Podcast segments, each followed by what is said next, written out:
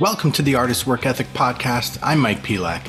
I'm an actor, screenwriter, and filmmaker who's always looking to maximize my time and potential as I work to break in.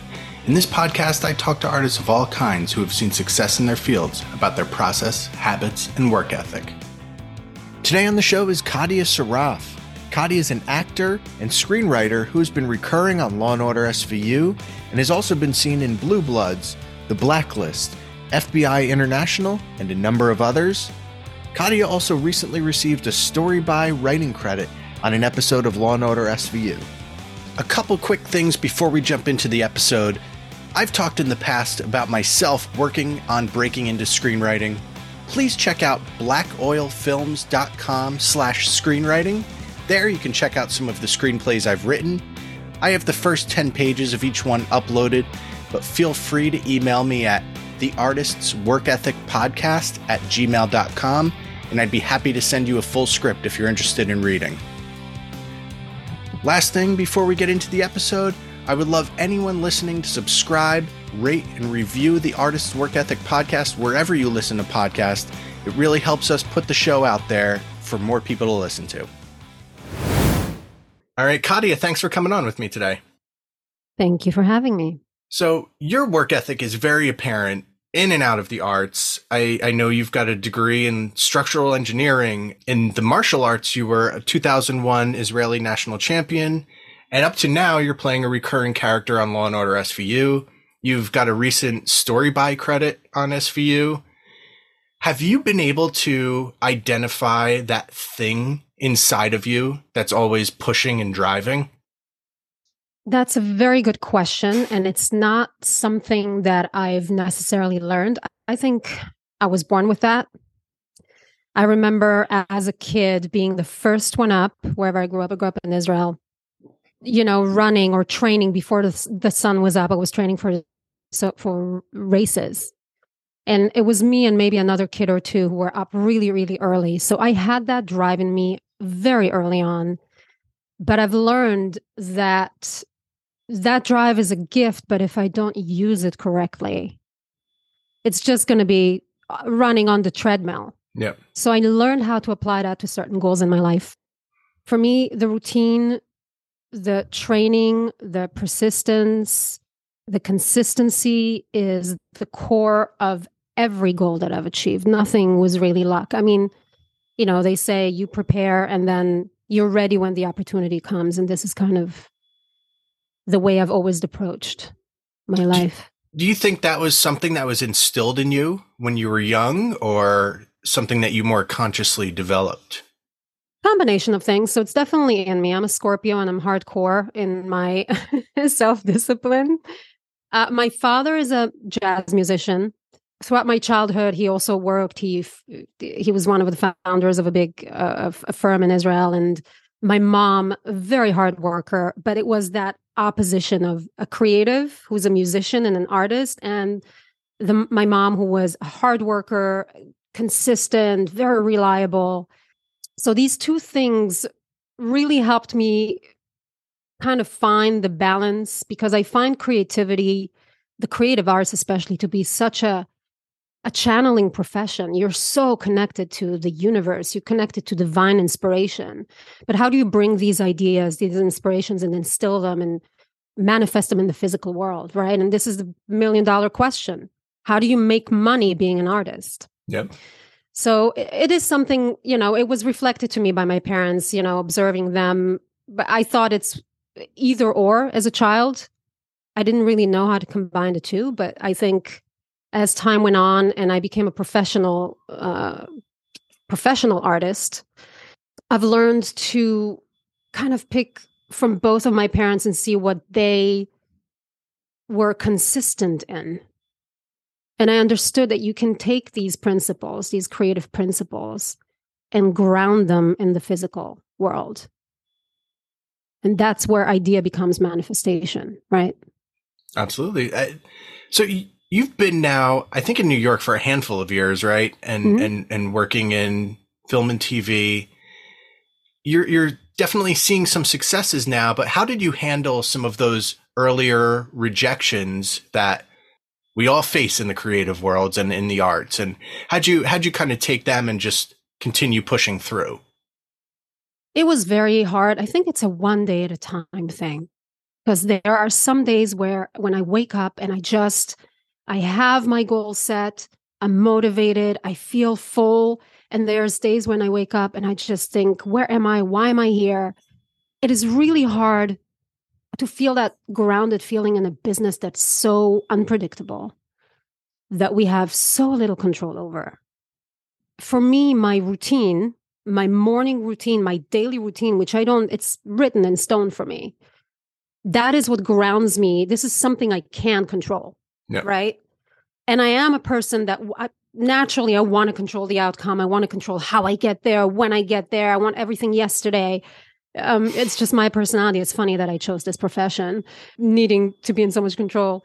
but um, it, it's fantastic because I chose a profession that's going to continuously, the pursuit of where I want to be is where the magic is for me. It's where I'm learning about myself. It's where I'm overcoming um, shortcomings, where I'm where I'm overcoming difficulties in my personality and really learning how to trust the process, trust the universe, and shifting the focus to the things that I can control.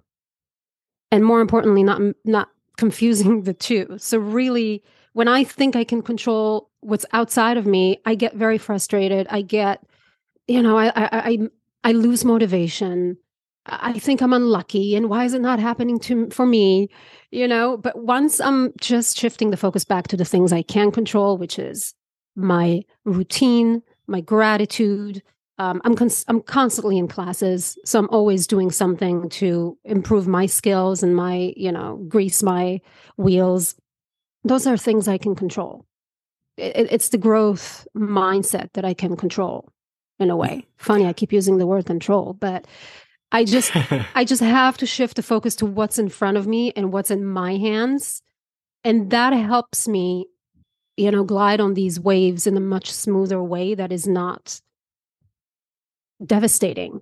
But sure. there are days where, you know, it's devastating. I have to admit, it's really when you get really close to a job Yep. And you think, oh, that's the accumulation of all of my hard work and the universe working for me. And then it doesn't work out. And it's just, yeah, there are a lot of those moments, but I've I've experienced that a lot in in screenwriting where you get that little you know you you feel like you could just grab onto that ledge. Like you're just about to mm-hmm. pull yourself up and then you know whatever someone someone stomps on your fingers and you slide right back down. Yeah.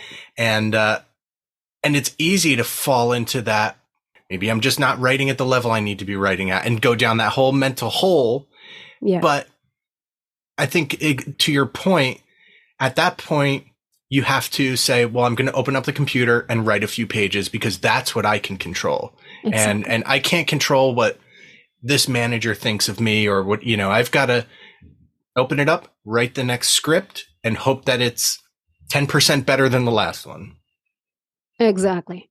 I, I definitely hear you there. So you, you talked a little bit about you have a, you have a very specific morning structure how are you working your day to take care of you know you you told me you have kids like to deal with your kids to be in class to do you know the business end of of this profession as well and and keep all those things in line?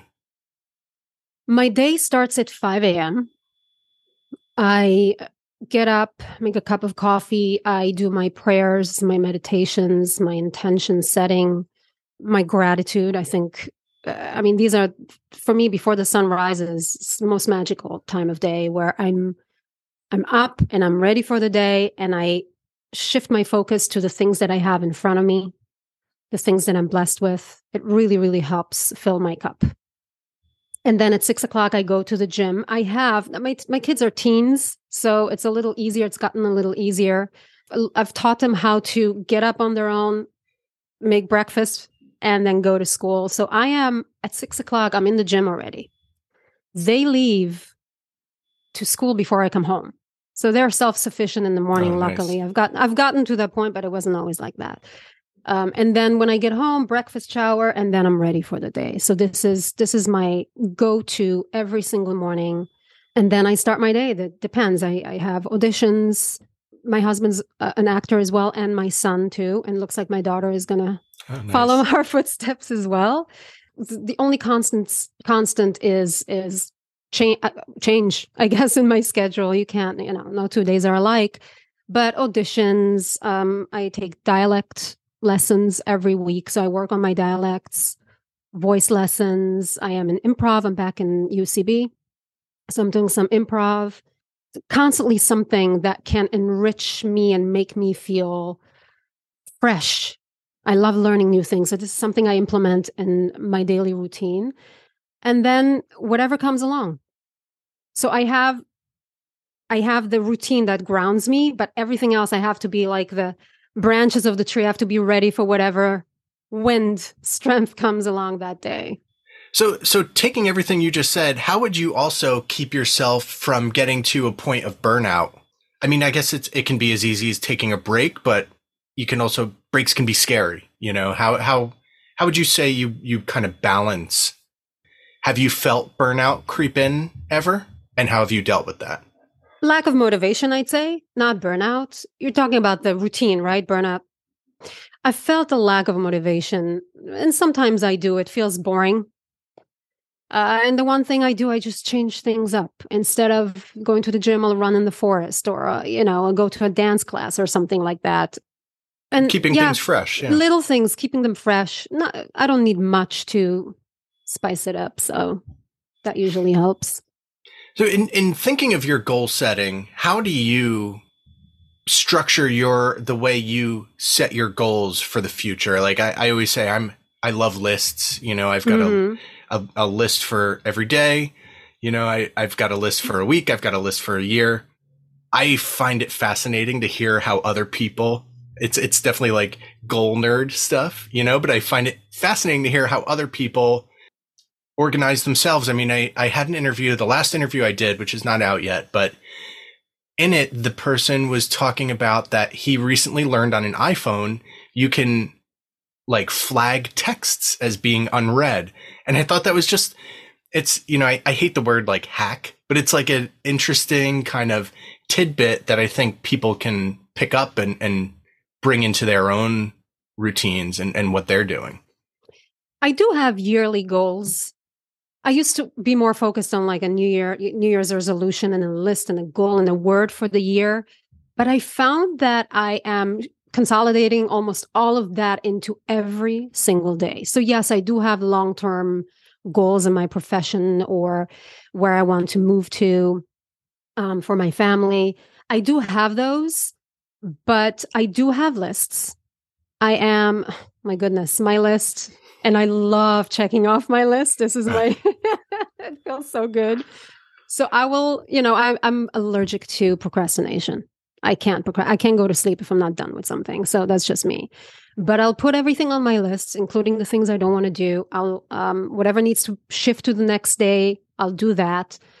But but I also include certain things on my list that are not up to me. Meaning a reminder that the universe is in control of certain things or to connect i'll write connect on my list whenever because i'm very home i get very tunnel vision honed in and the problem with that you kind of stop seeing the periphery and there's a lot of magic in the periphery there's a lot of inspiration in the periphery there are opportunities people that you may meet on the street just walking just taking a break and going to coffee and meet someone on the street and you can suddenly there's a collaboration. I mean, this is things that happen to me. Sure. So when I put things like that on my list, I it forces me to stop and breathe and realize what's around me. You know, take a moment to just connect and then come back to my my goals because my tunnel vision is I will not see not left not right. I will just go for it until I'm done. Yeah. Uh, so that's something that I've started incorporating I'll take a few moments every day to just pray, pray for others, pray for the su- success of others. That's also part of my my uh, you know daily routine. And um yeah, I'd say I have a yearly overall goal to answer your question. I have an overall goal. And then I bring it down to the next three months, roughly, and then bring it to every single day. And and I keep it open because I my vision is very limited in the physical realm with my senses senses what I perceive is very limited.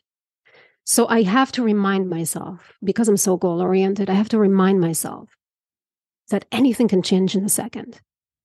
One phone call, one meeting, one audition, everything and anything can change in a second.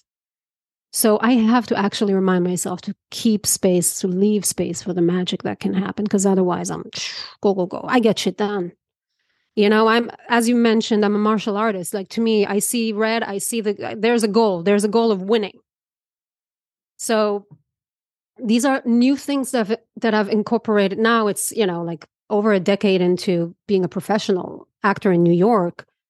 It's helped me tremendously. It's helped me also enjoy the process because it's a very goal oriented profession where you you you connect success to bookings. You connect success to having a long list on your IMDb but the whole process of it is forgotten. It becomes stressful. And a friend of mine who's an actor as well Michael McGlone he said to me when you get that break when you reach that when you when you get to that threshold when you get that break that you consider break you're going to miss that time where you were pursuing something. It's such a magical, sacred time of pursuing, of having a vision, but it's not yet manifested. Yeah.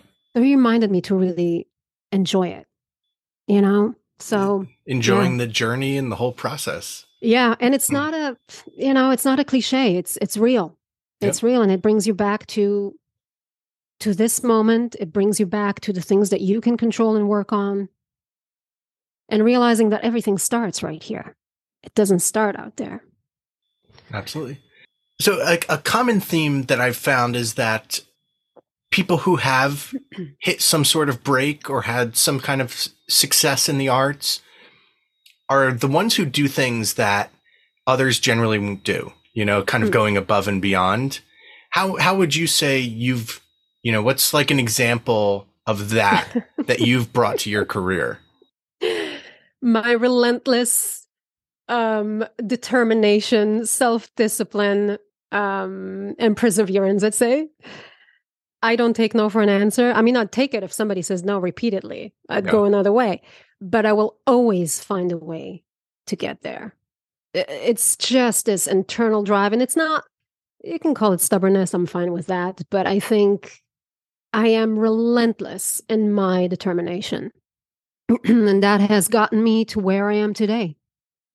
Let's say it's a self discipline. I mean, when I say I'll do something, I, I, I will finish it, and I'll find a way to do that, and it's it's very fulfilling. Is there anything that you want to plug or talk about before we go? You know, people can connect with me on social media. I'm Kadia Saraf on Instagram. And yeah, thank you for this. This is incredible. This is very, very, very inspiring to me as well to hear you share your side as well. Yeah. Thank you for coming on and talking with me today. Thank you for having me. I appreciate it. Thank you so much for listening today. Please subscribe to the Artist Work Ethic podcast anywhere you listen to podcasts, and please rate and review the show. Follow us on Instagram at The Artist's Work Ethic and check out theartistsworkethic.com.